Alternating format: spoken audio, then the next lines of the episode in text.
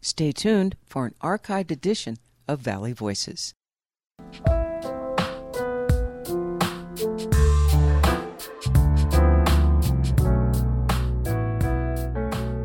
Good afternoon, and welcome to another edition of Valley Voices. I'm Amy Haddon Marsh, and today's show features a conversation with Ute Elder Clifford Duncan. I visited Clifford last January at his home in Roosevelt, Utah. It was a bright, sunny, freezing cold day, and we spent most of it in his living room, surrounded by family photos and accompanied by the sound of a bubbling fish tank and a kitchen clock that emitted animal sounds every so often. We talked about Native American sovereignty, the Northern Utes' relationship with the Bureau of Land Management, and wild horses. The conversation that you are about to listen to begins with a description of the Northern and Southern Utes. Over in this area, we have the uh, Uinta Indians. They were made up of uh, smaller groups like Bavant is the name of a band, Timpanowats is another band, and and uh, is another one. Then you go into uh, Colorado. You have the Yampatka, Parianuch, Tabeguache, Mowatch, Kapora, Weminuche. All of them were uh, of a different areas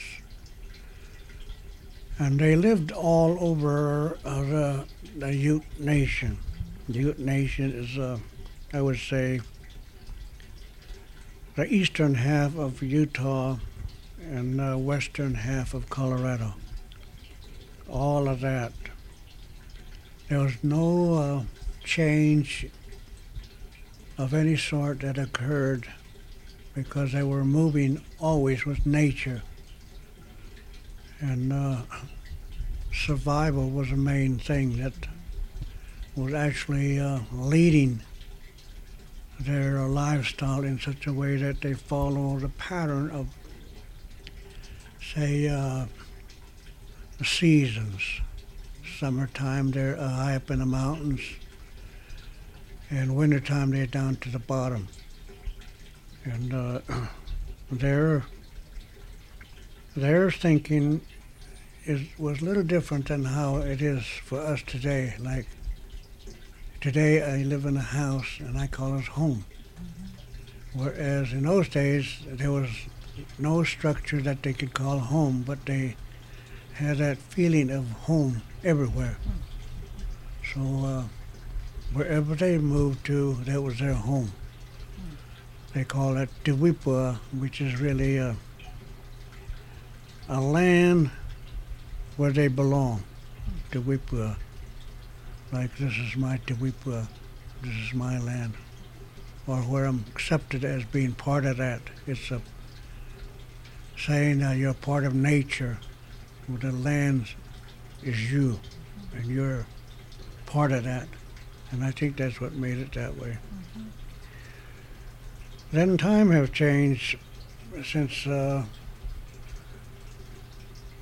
the latter part of 1800s when the uh, federal government began to remove the Indians from their original homelands. They put them on reservations. And today we have uh, three separate reservations.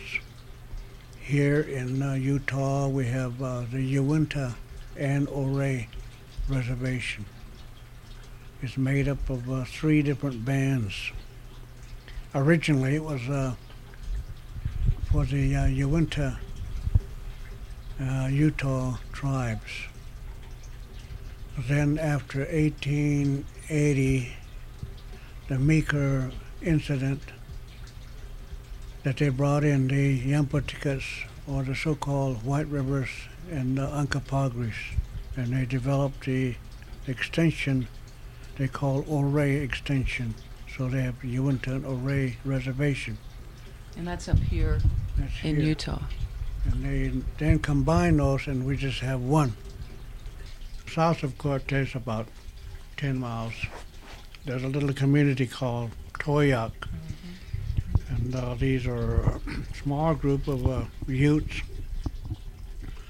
the Weminuche, and they were originally from that same area, Four Corners area, and uh, they might be part uh, Paiutes, and uh, those that were then later placed in Ignacio, which is about 50 miles east of uh, Towaoc in Durango area.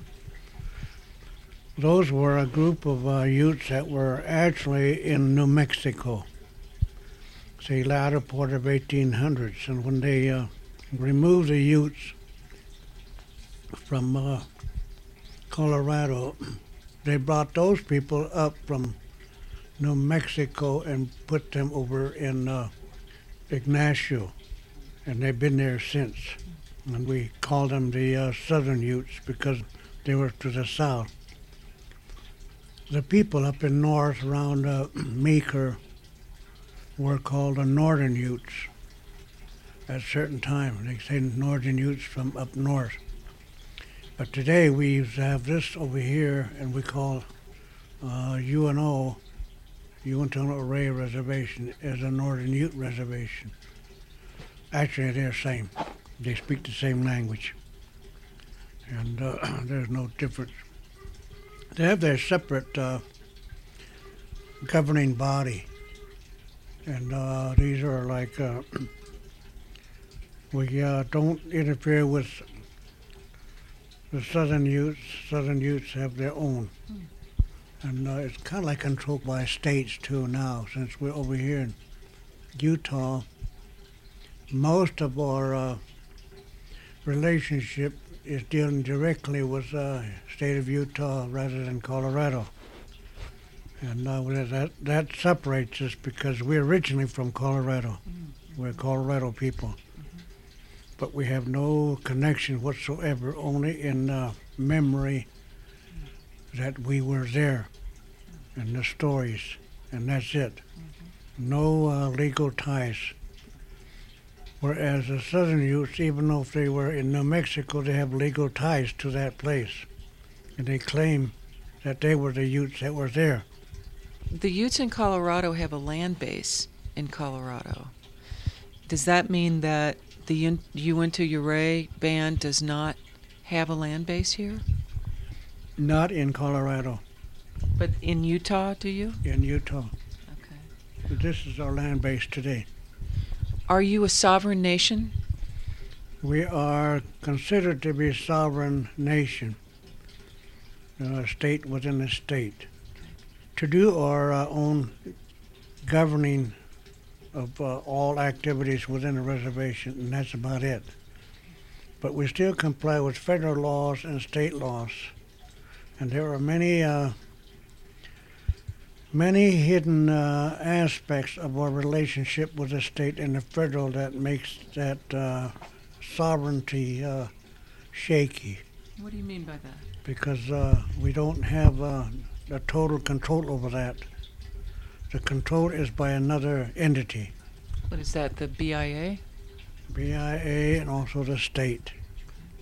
So to say we're totally sovereign is an error. You know, it's uh, it's something that uh, is there, but it's not really as it may appear. How is that different than, say, the Western Shoshone or the Lakota Nation or any of the other native nations and their sovereignty? Is is there any difference between theirs and the, and the Northern Utes? I don't think they're sovereign. What do you mean? We claim to be sovereign nations. I don't think it's true. When you really take that apart, it appears that way. Like a lot of people say we're a sovereign nation. It's not true. Because Because- they're tied down to federal laws. I've heard and read that the Utes had horses before many of the other native nations on this continent, and that because of this, your people were powerful and very well respected by other native nations and non native people. What is the relationship between Utes and horses? Well, I think horses uh, is actually uh, it was a tool that was introduced by the Spaniards, say about 1600, when the Spaniards came into uh, what is now New Mexico. They brought with them horses, and there were some Utes there and some other tribes, probably the Pueblos that lived in that area. But the Utes adapted themselves to the to the use of a horse in such a way that they looked at it like it was a spirit animal that could become part of you, or you could become part of it. And then together it could work together.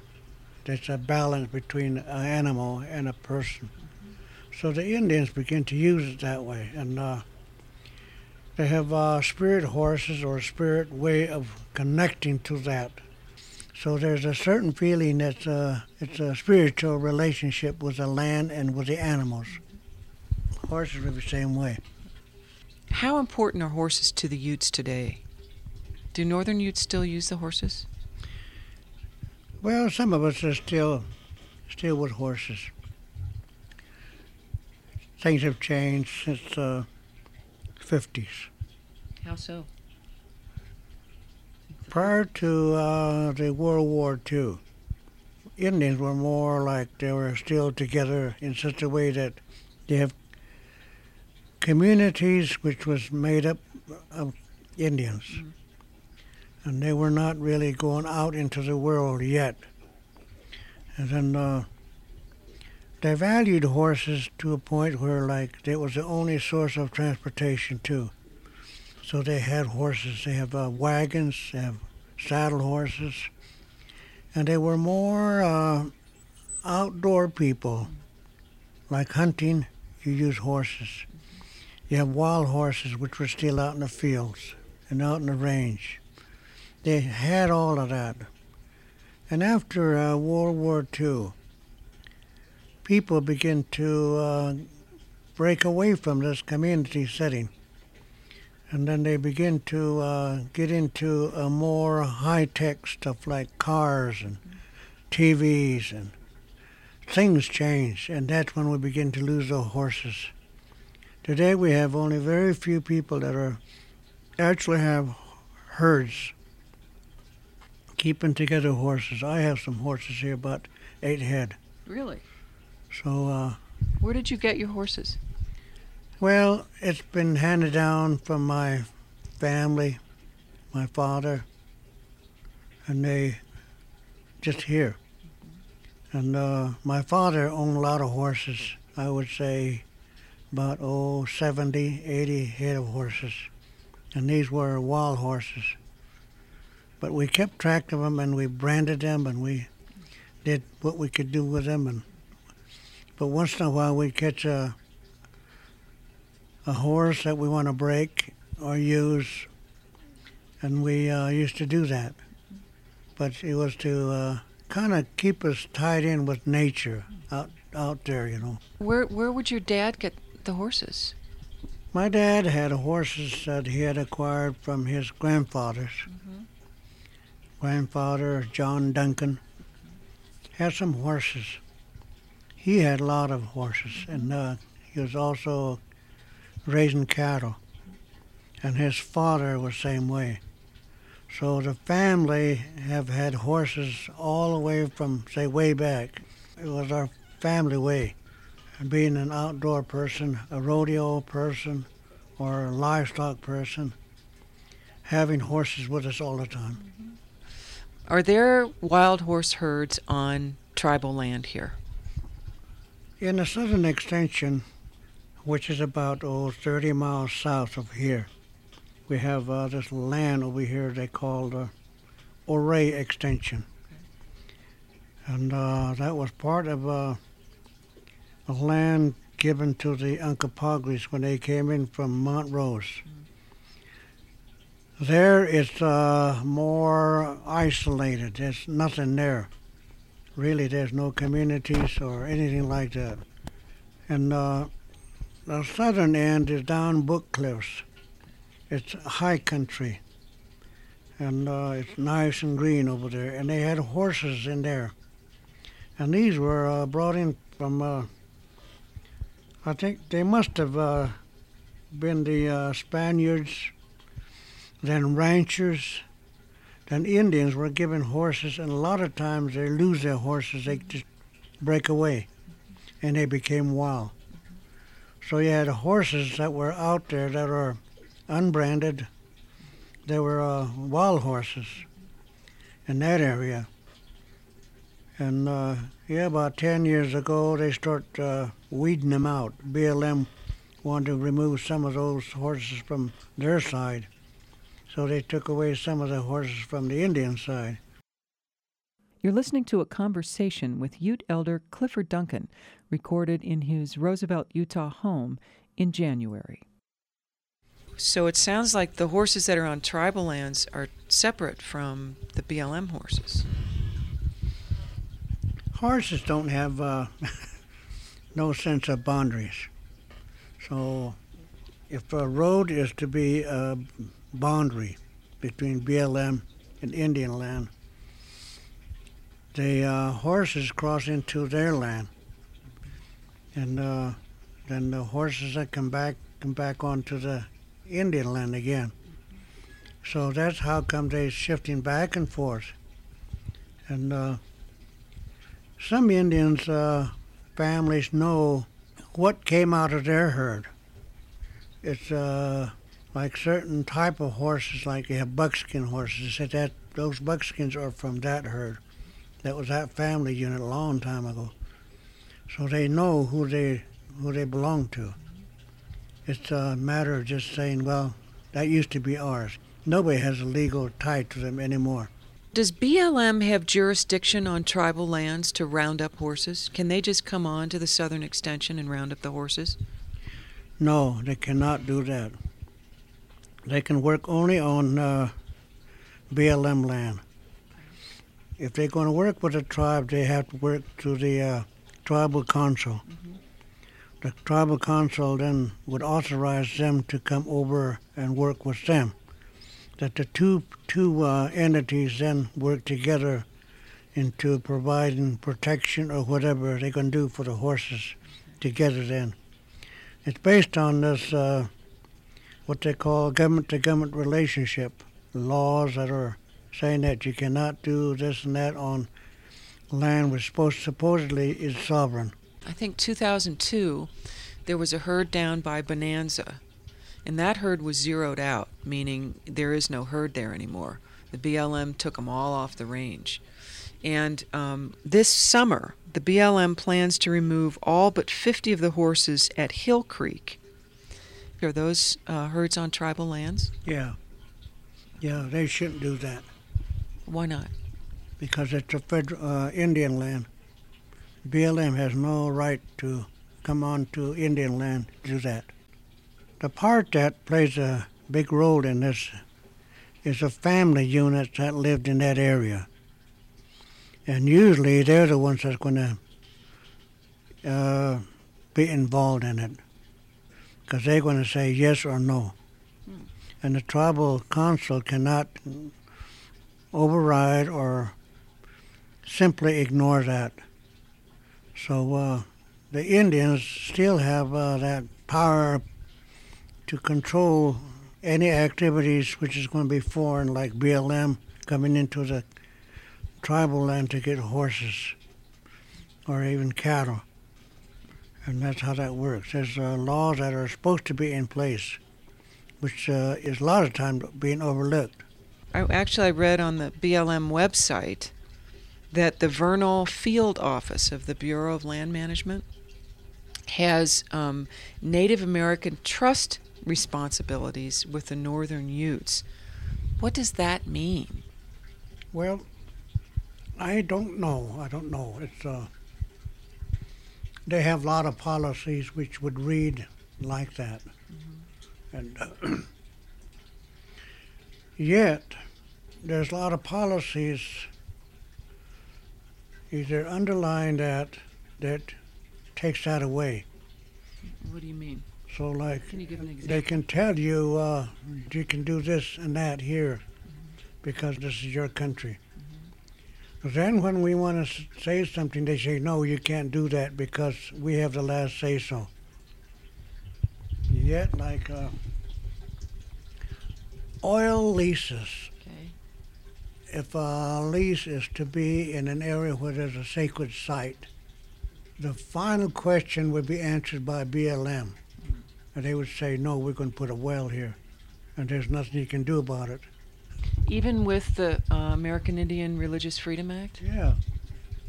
It, it's the policies that makes that, and uh, in fact, they don't live up to them.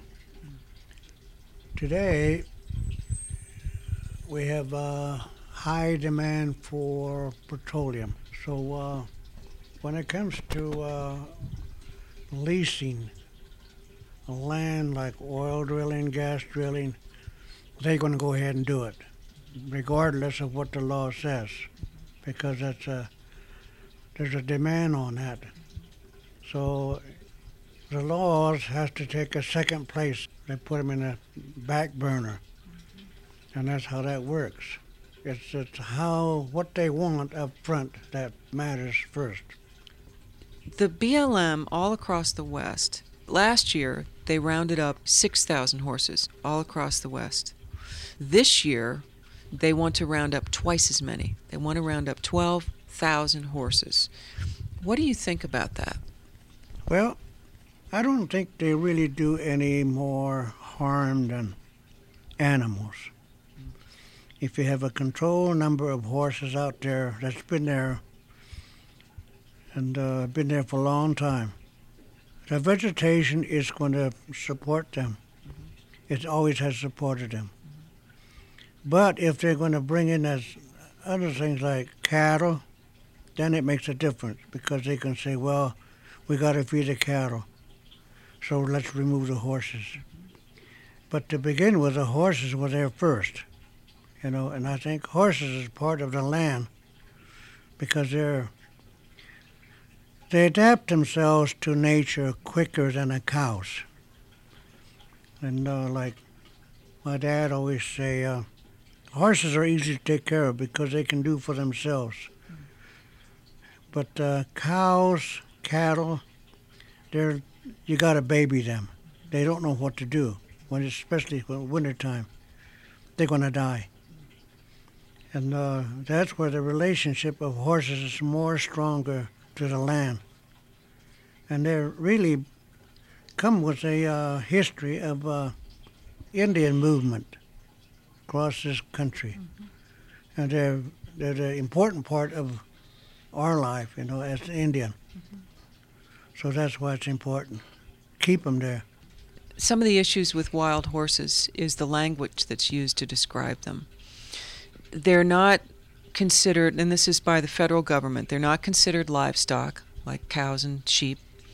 They're not considered wildlife like deer and elk and antelope. And what the BLM calls them is feral. And they say that feral means introduced by humans, whereas the dictionary definition of feral is living as if they were wild animals. And what you're talking about makes me think about this because in order to protect the the Mustang, which is part of the environment, it's part of nature, there has to be some sort of definition in the language instead of just accepting them as part of, of nature. Does that does that yeah. make sense? I think that's uh, well, that's one way of looking at it. But there's no difference when you look at the entire world. Like we always say, uh, the animals were here first before uh, humans. But they did come from someplace else too. They were introduced by some element, some process, that evolutionary process. So uh, to define them separate would be wrong. And same way with horses, they came here, but they've been here for so long that they become they belong here. And Indians belong here too. The horses became part of this land, and they become part of this the whole environment. If they're, if they're a spiritual animals, they're a spiritual gift to this land, they belong to the land in a different way. But the BLM is treating them like it's a commodity. They can remove them, but they want and kill them or give them away. For what? so that it's a question with no easy answer. Well, thank you very much, Clifford Duncan. You're welcome, Amy.